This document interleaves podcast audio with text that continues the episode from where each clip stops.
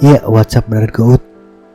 Balik lagi nih di podcast Brother Euk bareng gue Nugo. Ya, di episode ini gue akan monolog lagi nih, brother. Jadi buat lo lo pada yang nggak suka denger gue ngomong sendiri gini, mending di skip aja karena episode ini tuh akan banyak sedikit cerita tentang pengalaman yang pernah gue alamin dan akan sedikit serius dan cukup berat temanya karena ini cerita dari sudut pandang gue soal perceraian. Nah, karena ini perceraian, makanya gue monolog. Karena gue kemarin tuh mikir, ya gue mau bahas perceraian ini sama siapa ya? Gue bingung gitu karena setahu gue bar gue itu gak banyak yang ngalamin perceraian kayak gue. Makanya gue memutuskan untuk ya monolog aja lah. Ya karena ini pengalaman gue, jadi mending gue aja yang cerita sendiri. Ya kenapa sih gue mau bahas perceraian? Karena sebenarnya ini tuh adalah keresahan gue dari lama. Jadi gue tuh sangat resah akan perceraian. Kenapa gue resah? Karena itu satu hal yang gue lewatin lu pernah gak sih ada di titik di mana lu tuh pengen banget nyampein sesuatu yang uh, menurut lu itu tuh harus banget disampaikan gitu Nah sama kayak keresahan gue soal perceraian ini Gue tuh selalu merasa punya tanggung jawab untuk menyampaikan ini ke orang-orang lain soal apa sih perceraian itu, apa enaknya, apa nggak enaknya. Terus kenapa lagi, kenapa gue mau bahas perceraian? Karena rasa bersalah gue yang dalam ya, sehingga gue harus ceritain ini ke orang-orang sebagai rasa penyesalan gue udah melakukan ini gitu. Dan untuk ilmu juga ya, ada hadis yang mengatakan Nabi Muhammad SAW pernah bersabda sesuatu yang halal tapi dibenci Allah itu adalah perceraian. Kata-kata ini tuh gak mungkin suatu kebetulan gitu, gak mungkin Nabi Muhammad itu ngomong kayak gitu tuh pasti punya alasan yang kuat gitu, gak mungkin dia ngomong gitu gak ada uh, sebab akibat yang besar di balik perceraian itu. Dan harusnya kita juga bisa cerna perkataan itu baik-baik. Karena di perkataan Nabi Muhammad itu yang harusnya di highlight bukannya halalnya tapi dibencinya. Dan asal tahu juga Nabi Muhammad SAW yang ngomong bukan gue jadi ketika perceraian itu terjadi setan itu dapat achievement yang tinggi dia tuh dipuji sama iblis atas keberhasilannya membuat manusia bercerai nah kita mulai masuk ke cerita gue. Kenapa sih gue ini bercerai? Jadi pernikahan pertama gue ini terjadi di tahun 2012. Umur gue saat itu adalah 21 tahun. Ya itu adalah umur yang emang muda banget ya. Ya di saat teman-teman gue lagi pada nongkrong, lagi pada kuliah, lagi pada mulai meniti karir juga, gue udah harus menikah dan gue harus uh, bertanggung jawab akan istri dan uh, anak gue gitu. Jadi sebenarnya itu usia yang terlalu muda untuk melakukan suatu hubungan pernikahan. Singkat cerita uh, setahun gue menikah itu nggak ada apa-apa. Dua tahun gue menikah nggak ada apa-apa. Tiga tahun gue menikah pun juga nggak ada apa-apa. Tidak ada suatu masalah yang besar gitu yang berantem gede waktu gue menjalani pernikahan gue selama tiga tahun itu. Dan pada suatu hari mulailah muncul uh, masalah-masalah ini. Jadi kalau menurut gue ya inti masalah dalam keluarga itu ada tiga yang pertama adalah uang. Yang kedua adalah keluarga. Yang ketiga adalah orang ketiga. Pada saat itu orang ketiga aman. Gue semenjak menikah gue udah gak pernah lagi macem-macem sama cewek. Terus yang keluarga juga aman.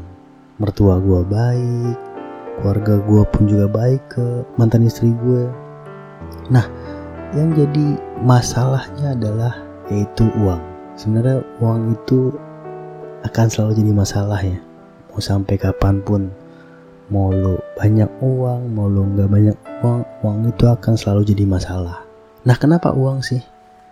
Karena mungkin saat itu gue belum bisa memenuhi apa yang dikehendaki sama mantan istri gue. Jadi mantan istri gue minta ini itu gue tuh nggak bisa kasih gitu. Karena emang saat itu gue kerja juga ya biasa-biasa aja gitu. Gaji juga cukup buat hidup selama sebulan gitu kan dan gue juga sempat beberapa kali nganggur sebelumnya mungkin momen itu adalah akumulasi kesalnya mantan istri gue karena gue uh, semenjak menikah itu ada beberapa kali nganggur. Karena kan gue basicnya kerja di dunia event ya. Jadi dan waktu itu gue masih merintis lah masih jadi freelance. Jadi kadang dua minggu kerja dua minggu event gitu.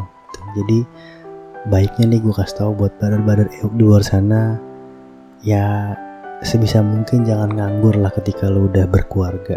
Karena sesungguhnya harga diri laki-laki atau harga diri suami itu adalah bekerja jadi usahakan sebisa mungkin bekerja. Dan jangan milih-milih pekerjaan karena asal lo tahu sebaik-baiknya pekerjaan itu adalah bekerja. Jadi lo jangan mikir ah ini nggak baik nih pekerjaan ah ini nggak bagus nih pekerjaannya. Nggak ada itu. Pekerjaan yang lu anggap gak baik itu lebih baik lu lakuin daripada lu gak kerja. Nah, terjadilah pertengkaran hebat tuh. Dan siapa sih yang salah saat itu? Ya kalau gue ngomongnya sekarang, dua salah saat itu. Kenapa gue bilang salah? Uh, ini bukan pembelaan gue, tapi kalau kita lihat ke buku nikah ya, di buku nikah itu tercantum hak istri yang salah satunya adalah memperoleh keperluan hidup berumah tangga sesuai dengan kemampuan suami. Nah, kata-kata itulah yang harus dipahami banget sama seorang istri sebelum dia nuntut ini itulah pokoknya. Kata-kata ini ada di buku nikah loh. Sedangkan banyak juga suami yang tidak menyadari kewajibannya. Di dalam buku nikah juga nih ya, dicantumkan di salah satu kewajiban suami adalah memimpin dan membimbing keluarga lahir dan batin. Udah belum sih kita melakukan itu? Pada saat itu, gue merasa gue tidak melakukan itu. Makanya kenapa gue salah? Ya karena gue melakukan kewajiban gue sebagai suami itu harusnya memimpin dan membimbing dia saat itu gitu. Bukan malah marah-marah dan ngambekin dia gitu. Harusnya nggak gitu. Makanya ketika nikah itu yang mengucapkan perjanjian itu kan kita. Kita sebagai suami istri itu hanya menerima hak. Jadi harusnya ya kita yang menjaga kewajiban itu gitu. Ya walaupun kalau diurut lagi ya sempat bilang tuh nggak nafkahin gua nih. Karena kalau yang gue baca ya di buku pernikahan ya, kita tuh emang wajib memberikan tiga nafkah wajib kepada istri kita. Nah ini juga harus dimengerti untuk para istri ya. Apa sih tiga nafkah wajib itu? Yang pertama adalah makanan, yang kedua adalah pakaian, yang ketiga adalah tempat tinggal. Ketika tiga itu sudah terpenuhi, maka sebenarnya kewajiban suami itu sudah dilaksanakan. Jadi nggak ada istilah lo suami lo nggak nafkahin lo selama lo masih pakai baju, lo masih bisa makan, dan lo masih tinggal dalam rumah. Itu kewajiban suami lo sudah terpenuhi. Tadi kan gue sempat mention bahwa ada tiga inti masalah dalam keluarga ya. Masalah-masalah itu pun mulai berdatangan beriringan. Keluarga juga udah mulai ikut berpengaruh dalam hubungan kita gitu. Nah, lingkungan juga berpengaruh pada saat itu. Jadi kayak teman-teman sekitarnya atau sahabat-sahabatnya dia itu mulai mempengaruhi perpisahan. Contoh ya, misalkan lagi main terus dia curhat ke teman sahabatnya. Gue tuh lagi gini gini gini gini gini. Nah kebanyakan sahabat itu pasti akan ngebela lo gitu. Nah advice advice yang kayak udah cerain aja nggak apa udah pisah aja lo. Cerai juga nggak apa-apa kok lo tinggal ngurus gampang ngurusnya. Jadi jangan sampai ketika lo lagi berantem sama pasangan lo pilihlah orang yang tepat untuk lo ajak ngobrol. Jangan sembarangan orang gitu lo mau curhat tentang keluarga lo yang lagi konflik berantem ke orang yang masih belum menikah itu salah banget sih.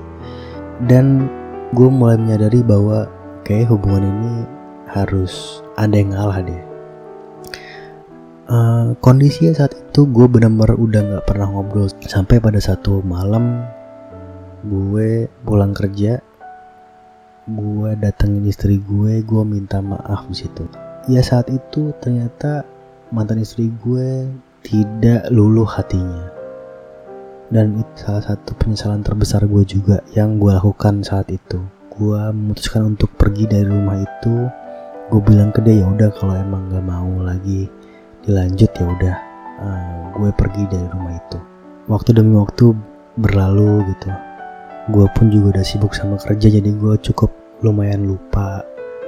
Dan kenapa gue bilang memutuskan untuk pergi dari rumah itu itu adalah kesalahan terbesar gue karena mendiami masalah yang cukup lama tuh sebulan dua bulan tiga bulan hampir tiga bulan gue gak tegur-teguran muncullah kebiasaan gue tuh bisa kok gak tanpa dia. Kebiasaan hidup tanpa pasangan inilah yang jadi salah satu alasan kenapa pasangan itu pisah gitu.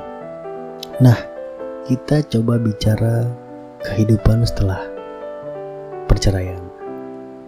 Ini adalah puncak dari keresahan gue. Kenapa gue sangat mengutuk diri gue karena kehidupan setelah cerai ini yang sangat berdampak ke mana-mana.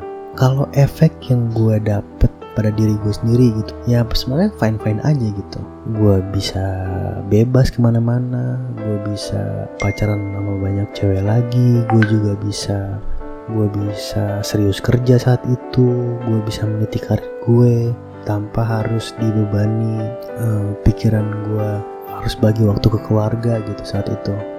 Kalau efek buat gue personal sebenarnya baik-baik aja gitu. Nah kalau gue compare sama efek yang terjadi ke anak gue itulah yang gak worth it dengan apa yang gue dapetin itulah yang membuat gue sampai saat ini mengutuk diri gue sendiri.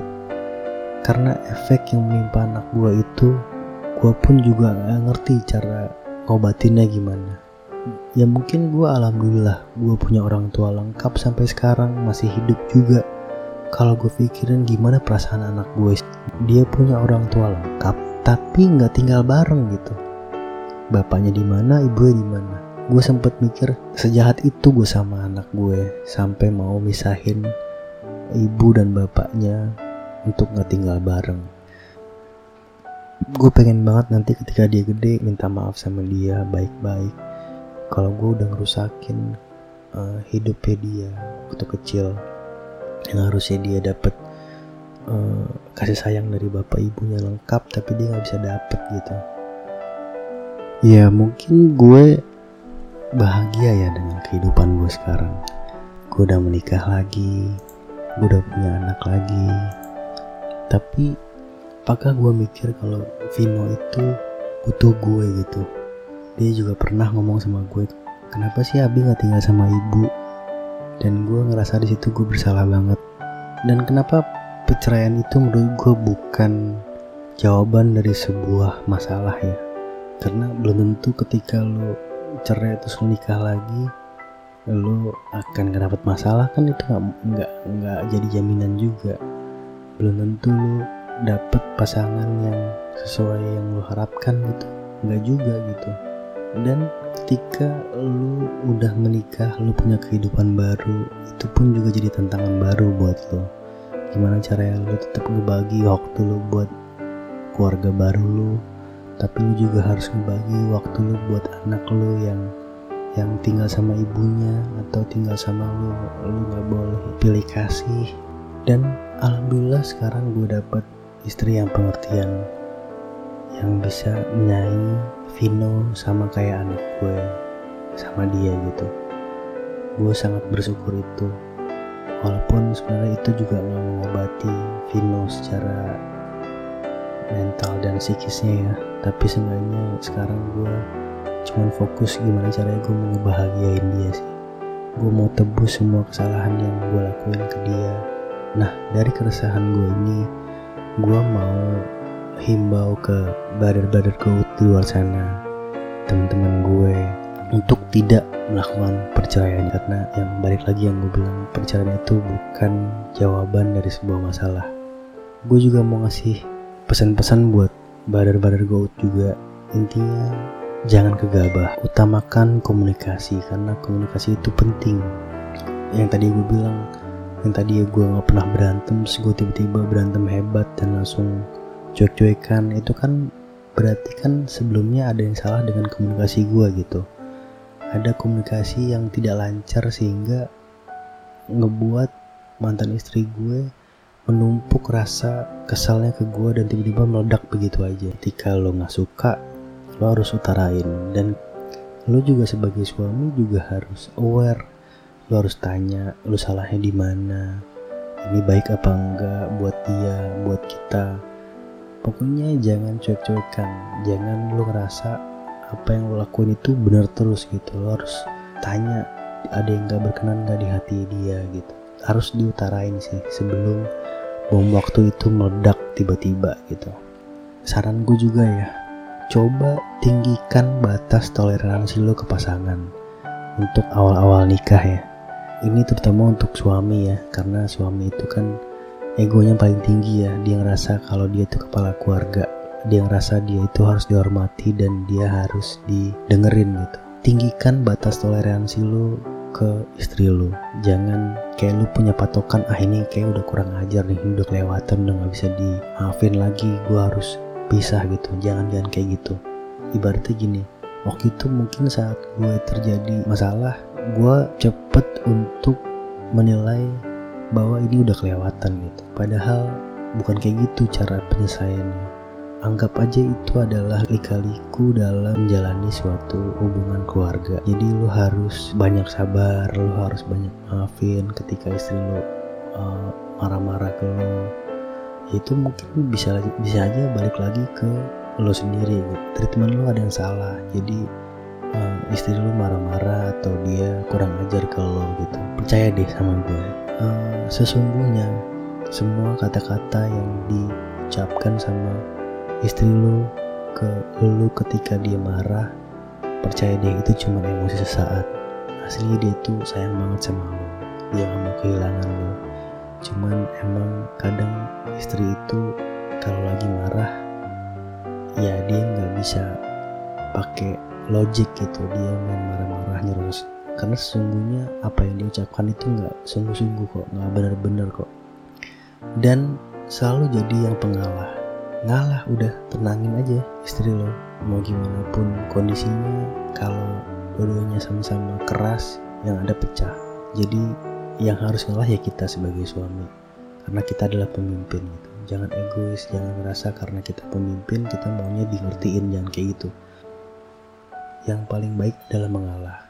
Karena yang tadi gue bilang yang ngucap janji ketika nikah itu kita.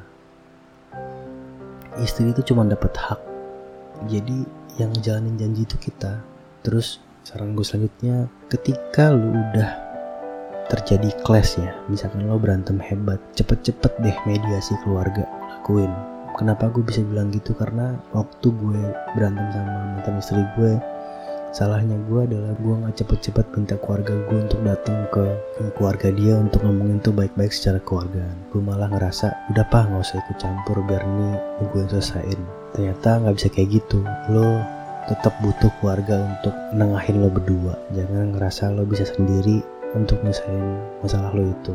Dan ini pendapat gue juga. Ketika lo berantem sama istri lo jangan coba cerita semua masalahnya ke orang tua lu. Ya, tadi gue bilang cukup lu minta untuk dimediasiin aja, untuk ketemu keluarga bareng-bareng duduk bareng gimana masalahnya. Uh, ada mertua lu, ada orang tua lu. Kalau bisa lu jangan cerita ke orang tua lu sendiri dalam satu sisi doang gitu. Karena apa pun masalahnya, orang tua itu pasti akan ngebela anaknya.